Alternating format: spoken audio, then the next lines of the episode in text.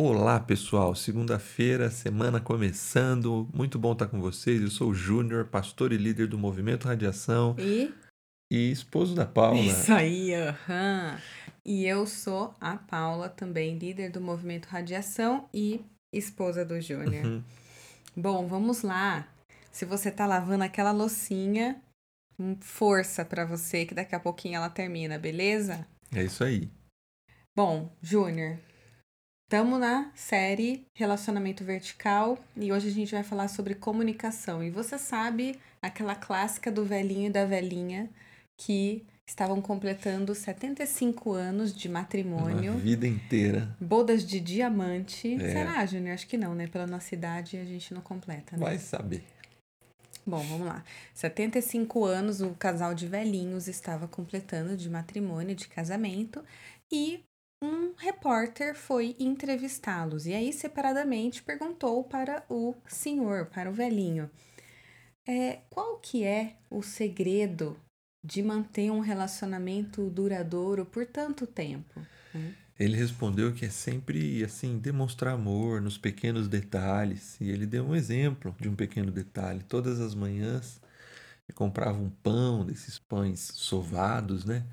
E ele cortava o, o bico, ele amava o bico do pão, mas ele fazia um gesto assim: a melhor parte eu dou para você. E cortava, e todas as manhãs ele dava o bico do pão para sua esposa. É isso aí. E aí, o repórter foi para velhinha, para a senhora e perguntou a mesma coisa. E aí, qual que é o segredo de uma união, né, dar certo por tanto tempo? Aí ela falou assim: Olha, é muito importante a gente aprender a renunciar. E ela falou assim: vou dar um exemplo para vocês. Meu marido, durante toda a vida, fez uma atitude que para mim sempre foi muito mesquinha. Ele sempre guardou a melhor parte do pão para ele e sempre me dava o bico. Não faltou um- uma conversa? 75 anos! E um não soube que tava dando a melhor parte pro outro, né? O duro é que ela podia ter ficado com a parte que ela gostava a vida, A vida inteira. e ele com a parte Também. que ele gostava. Faltou. Faltou o quê, Júnior? Comunicação. E é sobre isso que a gente vai falar hoje. Segura aí.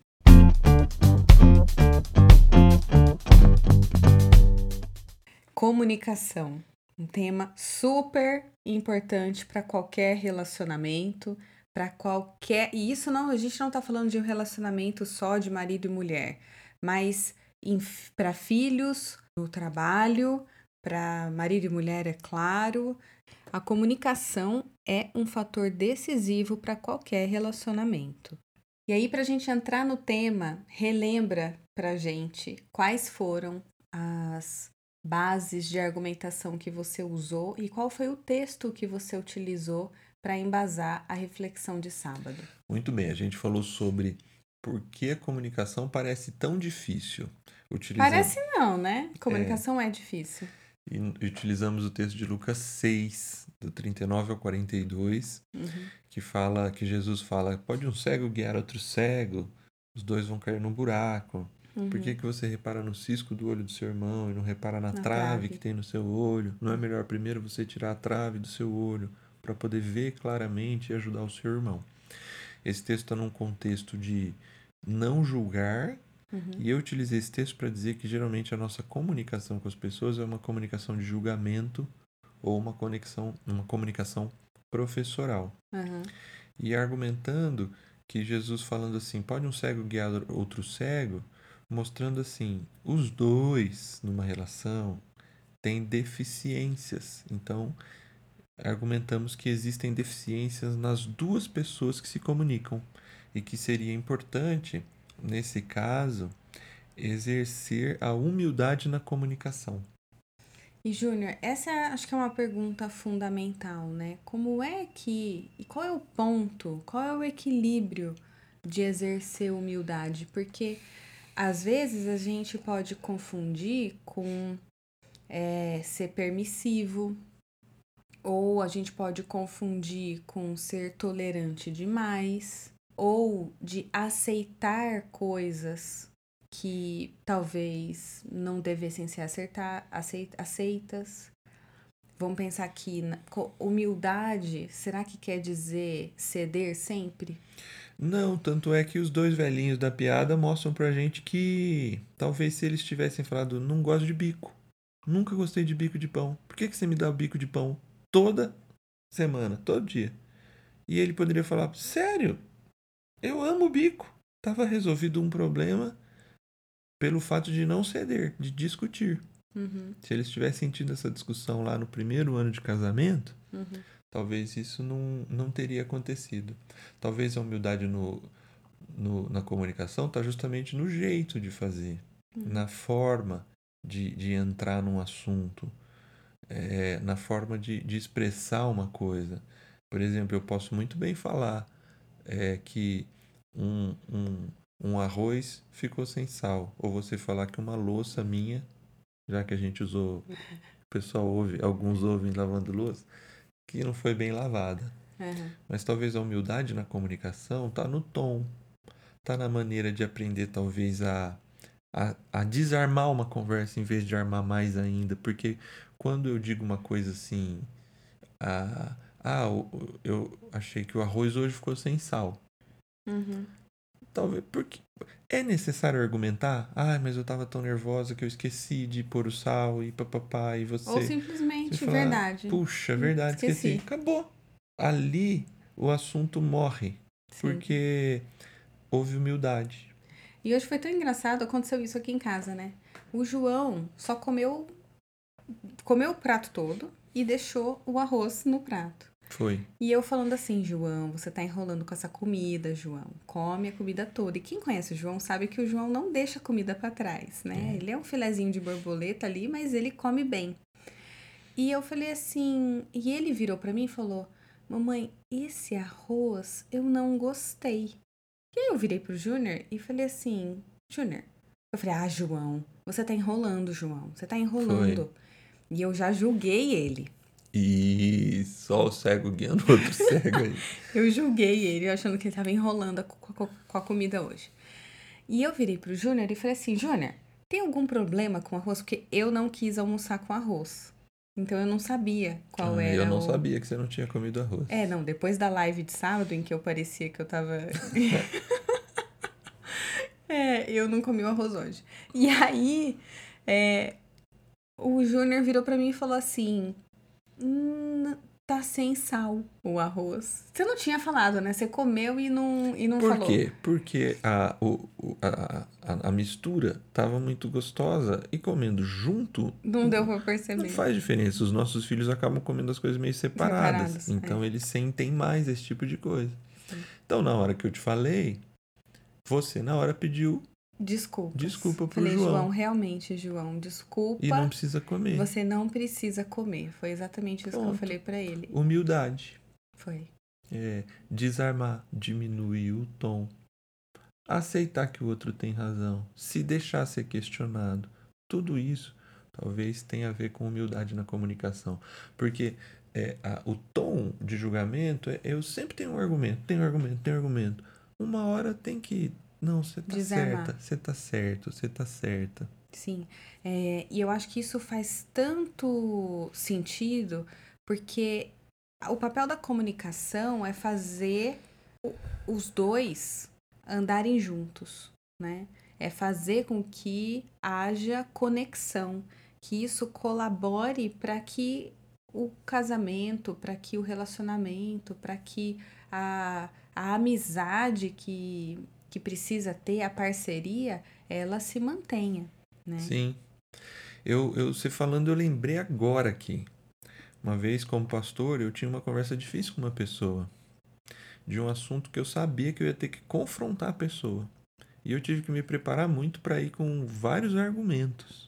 Mas quando eu cheguei para a pessoa e falei assim: Olha, preciso falar disso com você, por causa disso e disso e disso, usei aqueles primeiros argumentos para abrir a conversa. E a pessoa falou assim: pastor, você tem razão. Ali, todos os outros argumentos que ele eu preparei. Ele te desarmou até. Né? Ele me desarmou, porque eu, eu fui preparado para uma conversa difícil. Então, veja, em qualquer relacionamento isso acontece, na, na empresa acontece. Às vezes a gente está super armado. E uma palavra branda ou uma palavra que dá um direcionamento para construção e não para destruição, Sim. a conversa caminha bem.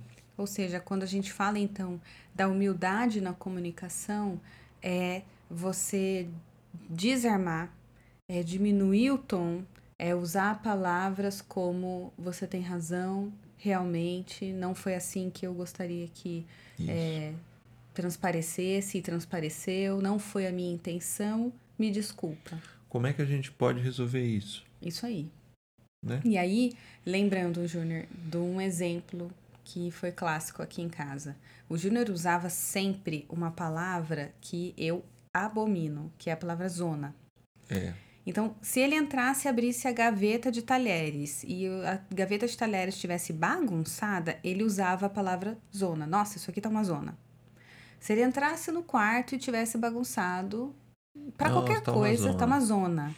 E aquilo ia, assim, me deixava muito mal. Eu não, não gosto dessa palavra.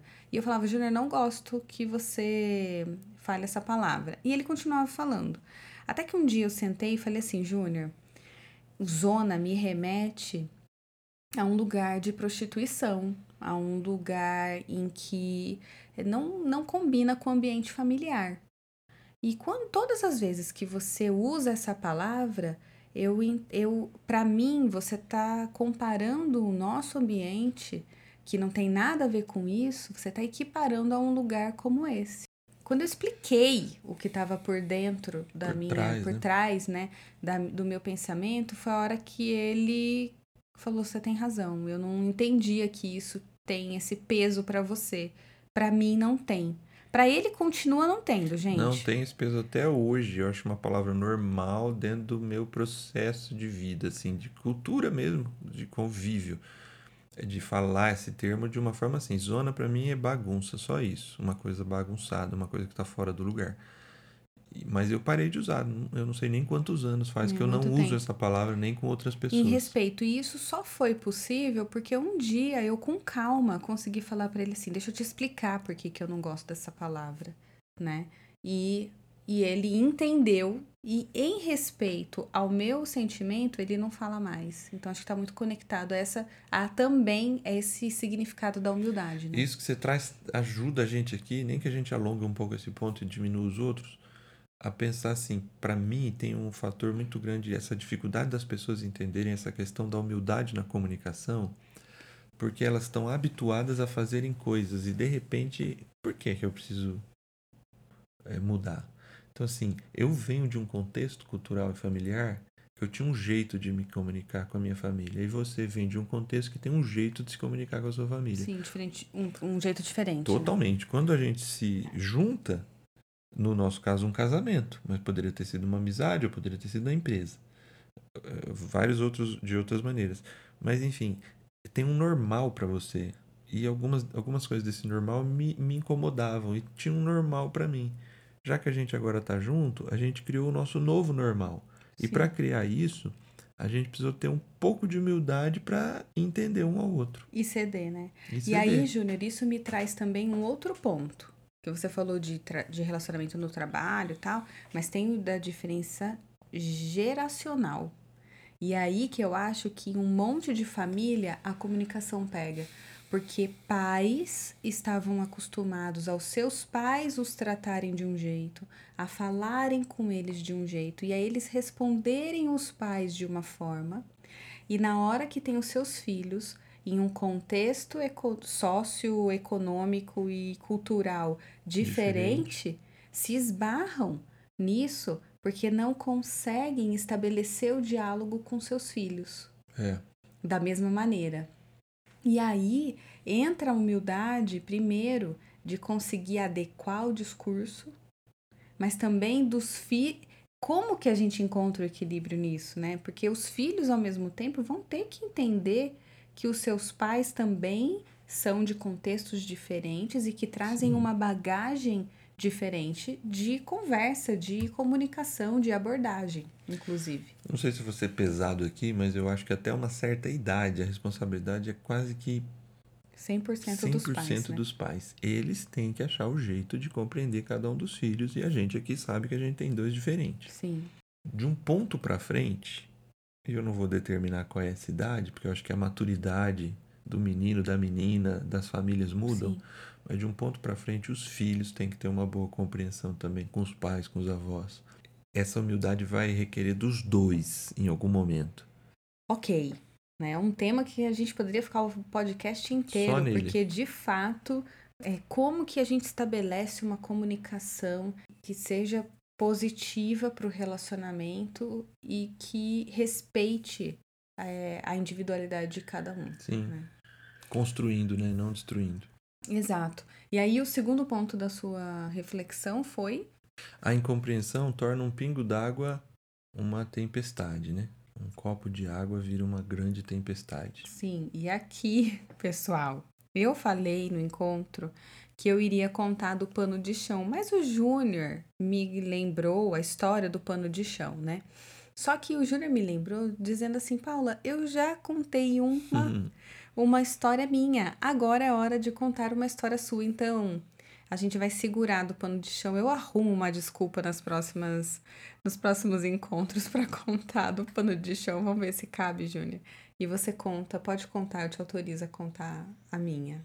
Pois é, a gente tinha uma festa de uma prima da Paula, né? Só que era uma priminha novinha e, e foi num buffet aqui em Campinas. É, e eu não vou fazer propaganda do buffet, nem sei se existe mais. E o detalhe é que tinha um buffet, o nome era muito parecido. Não, tinha duas unidades do buffet. Pronto. E eu fui em uma, que era perto do castelo ali. Pra quem conhece Campinas. E eu cheguei lá, não era festa, e liguei pra Paula do celular e falei, ó, não, não é aqui, onde é? Ah, pega a rua da farmácia, sabe a rua da farmácia? Falei, sei. E desce que você vai chegar. Tá bom, é pertinho? É, pertinho da farmácia. Aí eu desci duas quadras na rua da De farmácia, carro, de né? carro. E liguei, Paula, já passei duas, três quadras aqui e não chegou. Não, eu vou pra frente pra você me enxergar. Eu vou pra frente. Desci, saí, fiquei lá na porta do buffet. Isso. Volta pra farmácia e vem de novo. Eu voltei pra farmácia e fui de novo. É, Ó, passei já três quadras. Volta pra farmácia, mas você não tá me vendo. E, e eu voltei pra farmácia. Enfim, isso foi umas cinco, seis vezes assim. E, e a irritação, né? Foi aumentando. Uma coisa mínima que era chegar um, um copo d'água. Virou uma grande tempestade. Volta pra farmácia, eu já te falei. E eu, e eu voltava, né? Porque eu falei, caramba, bicho, eu não tô vendo onde é que tá esse negócio. E eu voltava, até que uma hora ela tava tão assim. Eu já não queria que ele fosse mais pro Isso aniversário. aí. Eu falei, deixa eu falar com seu pai. E ela me entregou o telefone pro seu pai. Eu, oi, Paulão. Pro seu pai? Pro pai dela. oi, Paulão. Tudo bem? Tudo. Ah, que rua você tá? Tô aqui na rua da farmácia. Tá, já desci três quadras. Só você continuar reto, Junior. Mais umas quatro quadras você chega. Pronto. Eu e o pai dela nos entendemos muito bem. Só que como houve uma incompreensão da parte dela em relação ao ponto que eu tava e, e a questão de caminho, isso virou uma tempestade. Sim, e acho que um ponto importante que você trouxe na reflexão foi de que homens diminuem, tendem a diminuir o peso das coisas, de uma fala, por exemplo. Sim. Por exemplo, olha, eu não gostei do que você fez. Não, tá, desculpa. Ou não, né? Não é, ah, tá, desculpa. É, mostra que você realmente tá pedindo desculpa e não simplesmente, ah, tá, desculpa. E mulheres, por outro lado, super valorizam, né? A gente tem essa, essa característica de hipervalorizar uma Pequenas situação e, e pequenas coisas realmente, né? E, e o ponto da escutativa que você trouxe, de prestar atenção, de de fato entender o outro, eu acho que está muito relacionado até ao tópico anterior, de ter a humildade de entender que aqui, o quanto aquilo é importante para o outro, né? É isso aí. Óbvio que pode ter diferença, né? A gente não pode generalizar que todo homem e toda mulher é assim ou assado. Sim, Então, de repente, você tá ouvindo e tá, tá achando, não, eu não sou assim. E que bom que você não é assim, mas no geral, as coisas funcionam mais ou menos assim. E o último tópico foi assim, por que, que a comunicação é tão difícil, né? Talvez porque a gente não fale no, no momento certo e da forma correta, da forma certa, que vai ajudar, né? Então, fica até difícil dizer qual é a forma certa e a hora certa, porque ela vai variar demais de acordo com pessoa para pessoa. Eu usei, e aí eu acho que esse exemplo é muito legal da Anne, no livro deles, do casamento vertical, que ela teve uma discussão com o filho e, e ela, o filho voltou para casa, ela queria retomar a discussão, só que em vez de retomar a discussão por fala, ela fez um desenho e botou um tijolo. Uhum. E um tijolo representando assim: olha, eu joguei um tijolo em você. Esse tijolo pode servir para a gente construir pontes ou pode servir para a gente construir um muro. Então a gente precisa resolver. Sim. Foi a forma que ela achou. E uma maneira de fazer isso, Júnior, é ela não jogou para debaixo do tapete aquela discussão. E é algo muito comum que a gente faz nos relacionamentos, né? É, ah, deixa pra lá, passou. Ah, deixa pra lá, passou. Deixa pra lá, passou. O tijolo tá ali. O tijolo tá ali.